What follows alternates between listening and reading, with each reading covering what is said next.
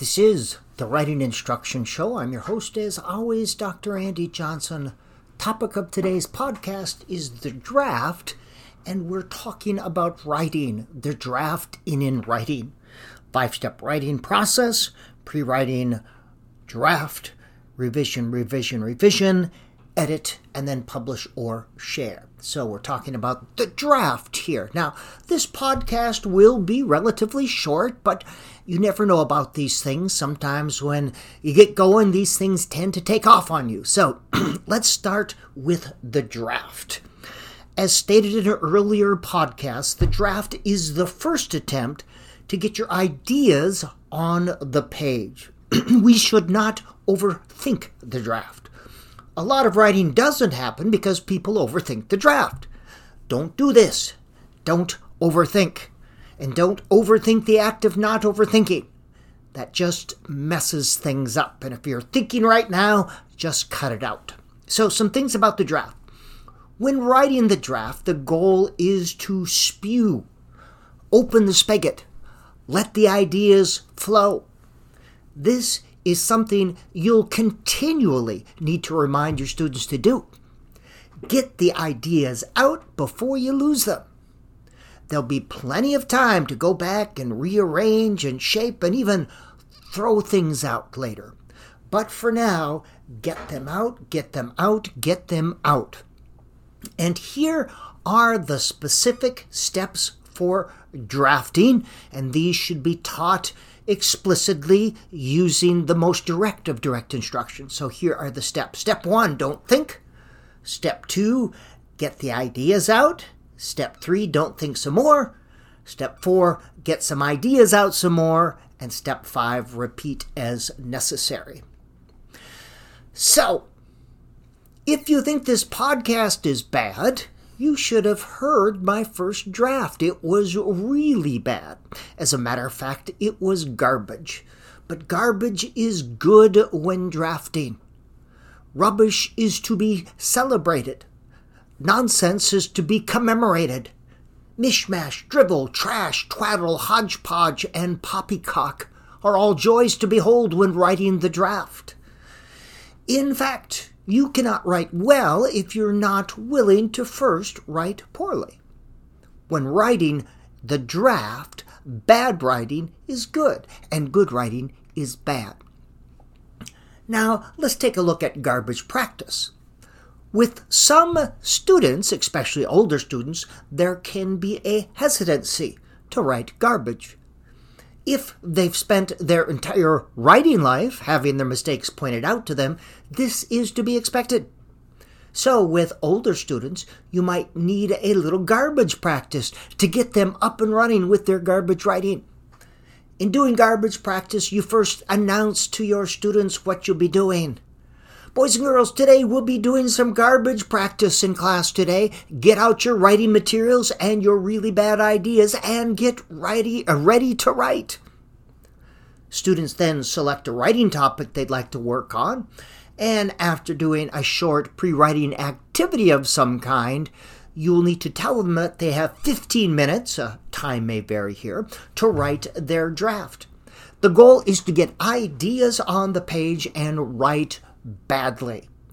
You might even think about using a garbage checklist of some sort to identify the traits of really good drafts or really bad writing, whatever you want. It could be traits such as it's confusing, ideas are not supported, there's no structure. You get the idea. Let's take a look at drafts that drift. Before going further, it's important to understand that some, uh, uh, some important things about drafting. When starting your draft, you may not always be certain about what it is you want to say. You may not even be clear as to what you think about your writing topic. But as you get some ideas on the page, other ideas appear, and you begin to fill in the blanks and sort it out. Your thoughts become a bit more organized, and it starts to make sense. And this is the magic of writing. You sometimes write to see what it is you want to say. At other times, you start out your draft with a good sense of where you're going. You'll have a nice, tidy little outline, but as you write, you realize that your unconscious mind has other ideas. You should always listen to your unconscious mind. It's much smarter than you are. This is where all the really good stuff happens. Your unconscious mind remembers things that you haven't thought about in years. Here, ideas bubble, make connections to other things, and take off in all sorts of directions. But if you try to smother this still small voice, those really good ideas never have a chance to get out. This makes it harder to write and more likely that your writing will be dry and lifeless. Now, let me explain how the draft works from a cognitive perspective. As you start writing your draft, your page becomes an extension of short-term memory. This means that the ideas appearing on the page don't fade away after fifteen seconds, like they do when they're held in short-term memory. And while short-term memory can hold about seven ideas at one time, the page enables you to hold as many ideas as will fit on the page. And once on the page, these ideas soon attract other ideas. And these other ideas attract even more ideas, and so on and so forth. Pretty soon you have ideas popping up all over the place like mole heads on a whack-a-mole game. Ideas that you hadn't even considered before poke their way up through the hard-packed dirt and gravel of your unconscious mind and find their way onto the page. However, you do not reach this whack-a-mole state if you're trying to get it just right during the draft stage. Hence, the importance of writing garbage. Now, let's take a look at the draft and consciousness. In its idealized form, the draft is about expanding consciousness. Consciousness is that of which we are aware, both externally and internally. To expand consciousness is to expand awareness.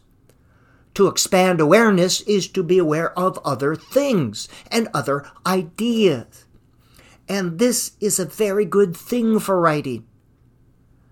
Now, if we're clinging tightly with white knuckles to the pitiful little outline that we set out to write with, our focus will only be on the pitiful little outline. Outlines are good, but they're just a starting point. But if we're able to relax the conscious mind during the drafting stage to get beyond our purely logical thinking, the door opens up to the wonderland of your unconscious. We're able to step through the looking glass and experience the neverland of what might be. The draft is sometimes like a Buddhist koan, the most famous of which is, "What is the sound of one hand clapping?" Now, koans weren't designed to be solved by the logical mind. They were designed to disrupt the logical mind in order to expand awareness and experience a different kind of thinking and perceiving. The end state of the draft is to be able to reach what Mihaly Csikszentmihalyi described as flow state. Flow states are those moments of heightened concentration that occur when one is totally absorbed in a task or completely immersed in an activity that fully challenges one's technical skills or imagination. This is the draft. So in essence, the draft is not about ideas written on the page. Rather, it's a state of consciousness that enables the page and the page beyond to come into being. Now, I can hear what you're thinking. For goodness sakes, you silly little bald man, you're thinking. Stop with all the consciousness and koans and flow state stuff. I'm just teaching second graders. Well, I would respectfully disagree slightly. There's no just about it. You're working with writers. While young writers are focusing a bit more on the mechanics of writing, writing is writing. The draft state at this level may not be as deep or protracted as older writers, but it is there nonetheless. And if we begin encouraging the draft state to emerge when students are younger, we will eliminate the need for garbage practice when students are older. In short, good writing involves drafting. We should develop the ability to draft at all stages and levels. This has been the Writing Instruction Show. We've been talking about the draft.